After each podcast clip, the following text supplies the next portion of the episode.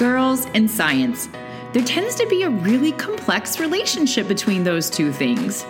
Today's guest is a chemistry teacher from Kentucky who helps us unpack that topic a little bit. Carly Baldwin is a national board certified teacher who spends her days teaching chemistry in Ashland, Kentucky. She's also worked with the Kentucky Department of Education and has won the Presidential Award for Excellence in Math and Science. She's going to talk to us about the language we use, the access to materials that our girls have, and how we can curate and cultivate curiosity with our kids. Welcome to the core. Today we're digging into this topic of girls and science.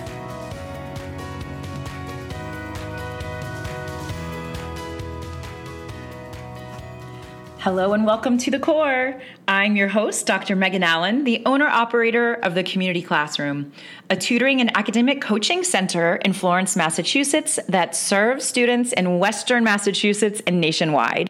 I'm also the 2010 Florida Teacher of the Year, an education nerd, the stepmom to four teens and mama of one toddler, a runner, a lover of dad jokes, and an educator for almost 20 years. In this podcast, we will answer parent questions about education and learning. Hello and welcome to the core. I am super excited to introduce our guest expert today. Uh, she is a fellow science nerd, so I just can't wait to like dig into this. Uh, um, I'd like to introduce to you all Carly Baldwin. She is a national board certified teacher. And something that we found out that we both have in common is that um, she's a second generation teacher, and her mom was a math teacher, which is really interesting because my mom was a science teacher. And Ooh. we both love science and math. And so I wonder how that kind of plays into this parent conversation and this parent question we have today. Um, so, Carly, welcome to the show. Thanks. I'm so excited to be here. And yes, I love nerding out about science and also just science education as a whole. And so I'm really excited to jump in. All right, Carly. Well, let's do just that. Um, so we have a question from a parent of a fifth grade girl. And the question was that um, my daughter used to love science and now she says that she hates it. What mm. is hmm. going on with our mm. girls and science? So, mm. first of all, um, there's so much to unpack there. But why why do you feel like this question is important? So, I think that this question is important because um, I I see it every day in my classroom, and I also see it played out in our workforce. And without representation, and I think we'll touch on this a little bit later, without female scientists, I don't see this problem getting any better uh, because I think seeing people like you in the field that you want to go in is so incredibly important. And so if we don't work on this now, I think we're always going to have this problem and it's going to be compounded. Yeah, we're getting real big, real fast here. um, so, Carly, what what do you think is going on here? Why why is this fifth grader? You know, again, we're just kind of hypothesizing, right? To, yeah. use a science term, but why? What happened with this fifth grader who used to love science and now she's not so much? What might be going on? So I think that there has been a lot of research uh, happening in the language we use when we talk to students in general about science. And I think math plays into this as well. So, you know, looking at that STEM field. Uh, and some of the research that is super interesting currently is the question between are students um, doing science or students being a scientist? And when um, boys are presented with a with a problem and say let's be a scientist to figure this out or let's do science to figure this out. Either way either scenario seems to be successful for those children. However when that is presented to girls um, let's be a scientist or let's do science um, a lot of girls find more success in the in the let's do science and i think that goes back to when they envision what a scientist is uh, they draw Einstein, basically. they draw a, a, man with crazy hair and beakers and a lab coat. Uh, but generally speaking, most of the time, those pictures are male. And so I think when they are presented with the question of let's be a scientist, they don't think they can do that because they don't know what that looks like in their context. Wow. So that mirrors a lot of what I have been reading about this idea of environment mm-hmm. and how mm-hmm. it's not ability, but it's things around them in their environment. And, and like you were mentioning, just the words that are they're using, the way that they visualize uh, scientists and how that mm-hmm. kind of impacts um, how they think about themselves mm-hmm. as a, as a scientist, as someone who can do science versus be a scientist. Right. Uh, and I also have found that in my own classroom. So uh, when I do a lot of um, STEM building challenges or a lot of design kind of challenges, and when I do those, I actually find that my female students excel and and even maybe outpace the boys. Uh, and I don't know if that's the design aspect or they find that it's more, uh, um, they have more representation of creating things. Uh, but then when the test comes in or when it's more multiple choice based, that's when I find the gender deficit really hits home. Carly, unpack that a little bit for us. What do you think's going on there? So I, and I've it's more anecdotal, so uh, it's very interesting. I was doing a unit on uh, trying to save a little ice cube penguin, and they had to build a home uh, that this ice cube penguin would survive in a hot box and we weighed how much of the ice cube was left over. Uh, and when I did that, uh, like I said, the the boys were really like boisterous and competitive, and and the girls tended to be more quiet and reserved. Except at the end, when their you know results really paid off. And so I find that um, often girls have more exposure to arts and crafts or um, to Pinterest like activities. And so I feel like um, that when it's a little bit removed from the math, maybe of science, or a little bit removed from that assessment part of science, and they can just do it, uh, then that gender gap isn't as recognizable. Um, but I think when that stereotype of oh, I'm not good at this comes in. And I think when the rubber meets the road of assessment, uh, and and it's like a traditional pen and paper multiple choice question assessment. I think that's when that stereotype really kicks in and hits home. So let's dig into this idea a little bit of self concept and mm. confidence and how that forms in our young girls. Mm-hmm. Uh, I mm-hmm. was reading an OECD study about uh, looking at performance of 15 year old girls across the United States and beyond, so across the world. And what they found was that 15 year old girls outperform boys in science. Mm-hmm in all countries except for three huh. the United States, Canada, and the UK. And this was really similar to PISA results for math. Um, and the US Department of Education, in relation to this study, was saying that girls who have a strong self concept of their abilities mm-hmm. in math and science perform better. So there's this strong relationship between their self concept and I can do this and how they perform. What are your thoughts on that, and what lessons can parents take from it? Absolutely. So, uh, another term that has been really up and coming and, and probably existing for a while is that whole growth mindset. And I think that self confidence, that growth mindset, uh, is definitely something that can be innate, but is also very much taught. And so, if the environment exists in which failure is an option and in which failure is um, not only an option but the way to per, to continue learning and actually be more successful in learning uh, i think that that uh, is key. So going back to like that whole second generation teacher, that second generation uh, love of math, right? Uh, I never experienced a parent saying, "Oh, I'm not good at math, so I can't do that." Uh, often, I find my students repeating that language in my class. Oh, well, my mom's not good at science, so I'm not good at science. So they take that genetic kind of learning and they kind of invert it into this fixed mindset thing.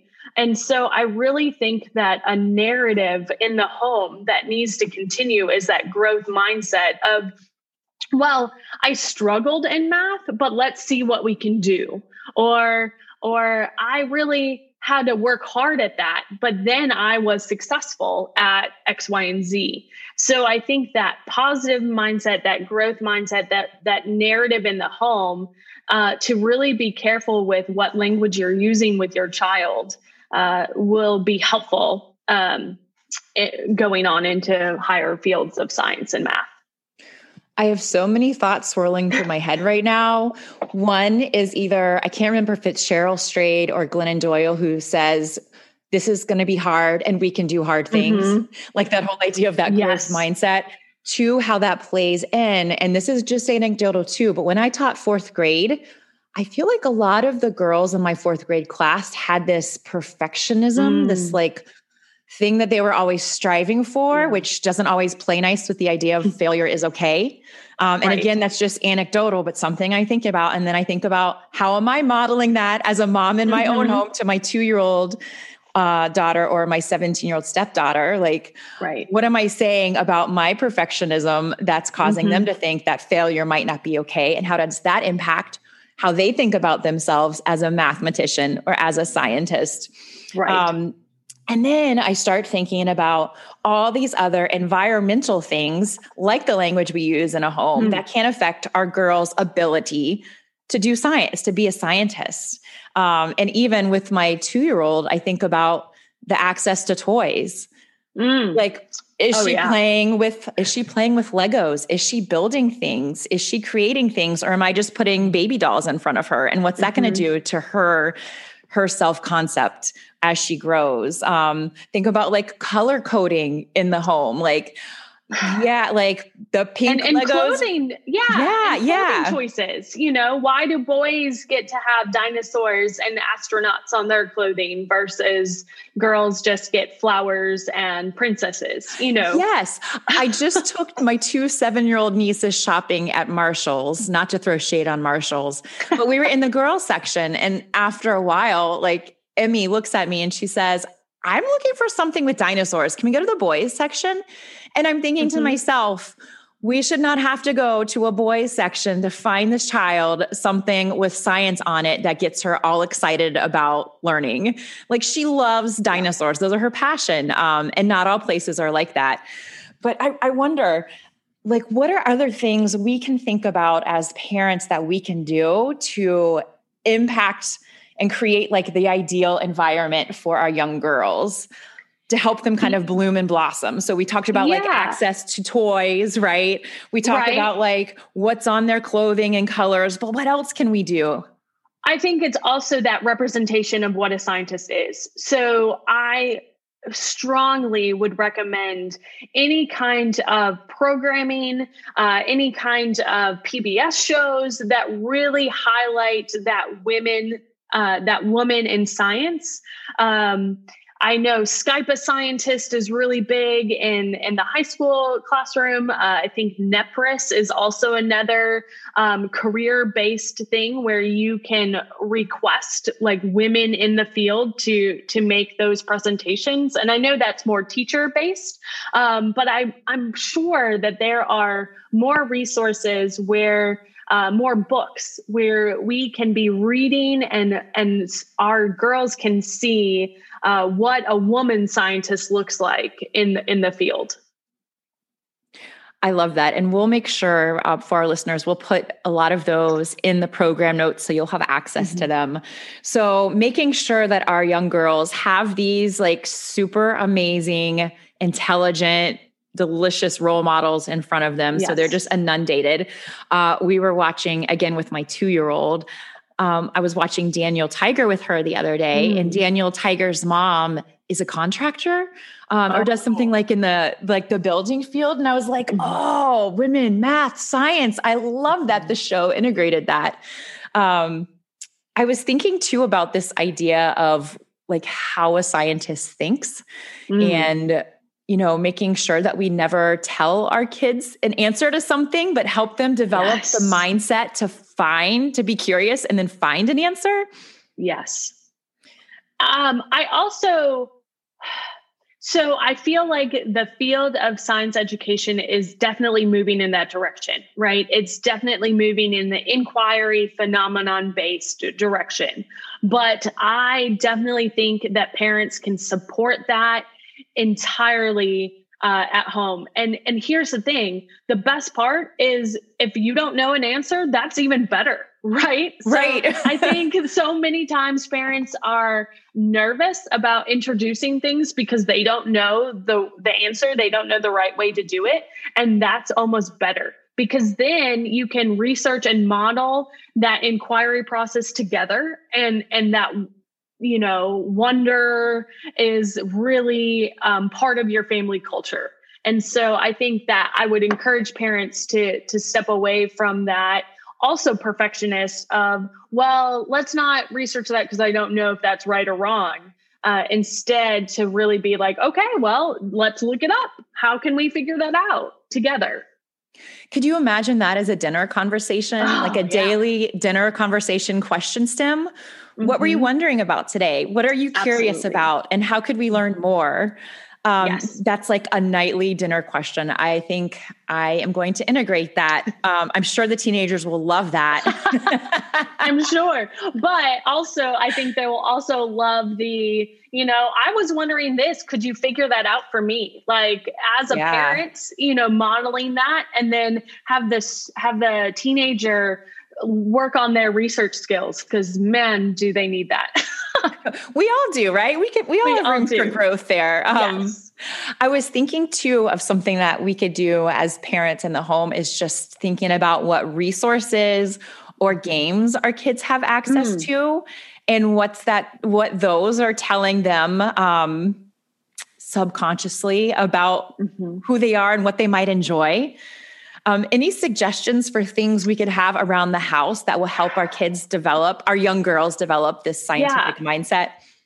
So I think you you mentioned obviously any kind of building set. So Legos, K'NEX um, magnets. Oh my goodness, magnets are super cool. Um, and I find that even my teenagers at in my classroom love those. Um, I also think there's a bunch of card games out that have in kind of embraced the science nerd. So there's one like Fluxx, I think, is a card game that has some science um, into it, but also there's a lot more of those. Um, breakout room boxes like the yes. escape rooms at home.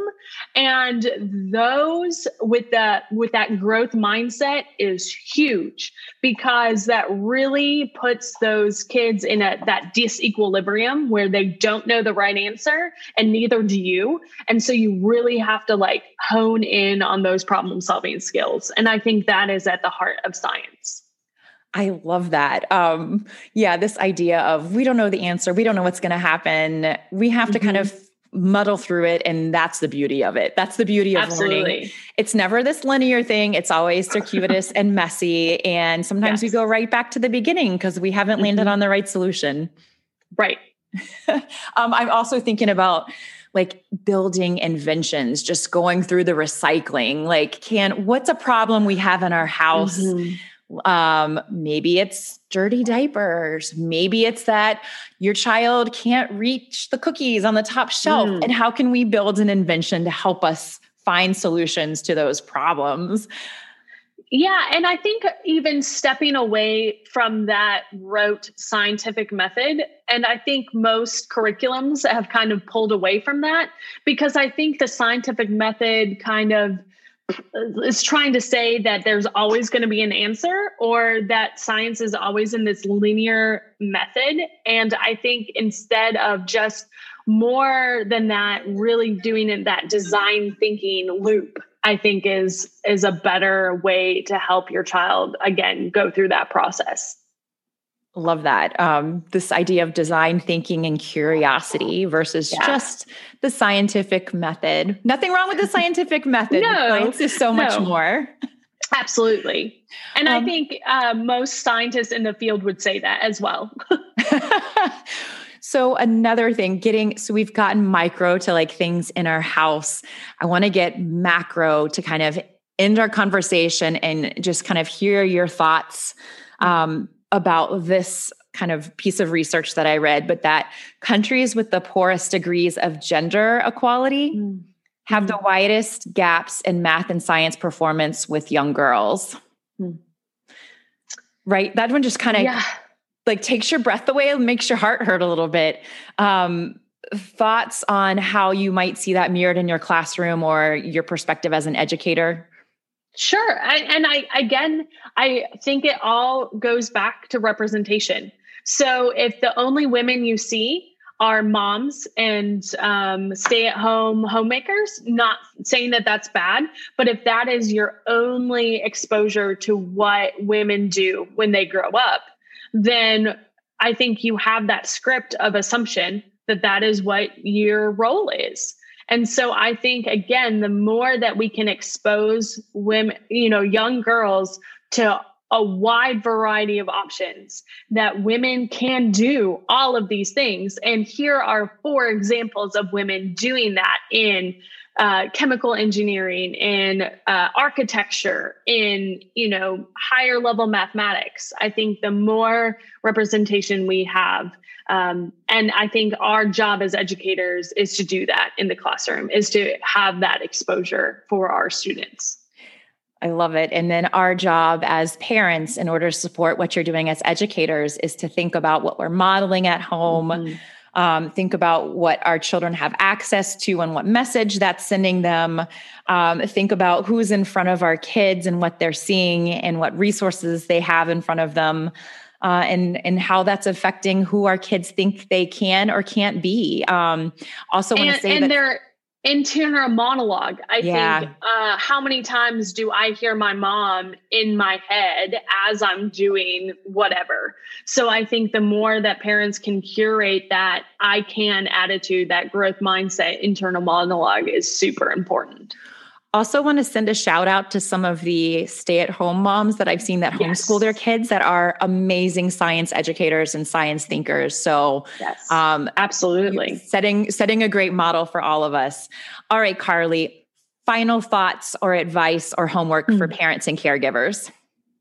I, I think again, uh, reiterating that language is super important uh, that representation is super important and just the, curating that curiosity is key and so and do not be afraid to not know the answer all right well, thank you so much, Carly. I feel like you gave us such awesome things to think about. Um, and I'm going to go shopping for some of those great like, construction toys for my two year old yes, now, right? Absolutely. I'm, absolutely. I'm headed straight to Amazon. Um, no, Amazon does not sponsor this content or this no. program. All right. All right. So thank you for listening and being with us. We'll put uh, links to resources and research in our program notes. And thanks so much to Carly Baldwin uh, for joining us today and sharing her expertise. And go science. Yes. Thank you so much. All right. Bye, Carly.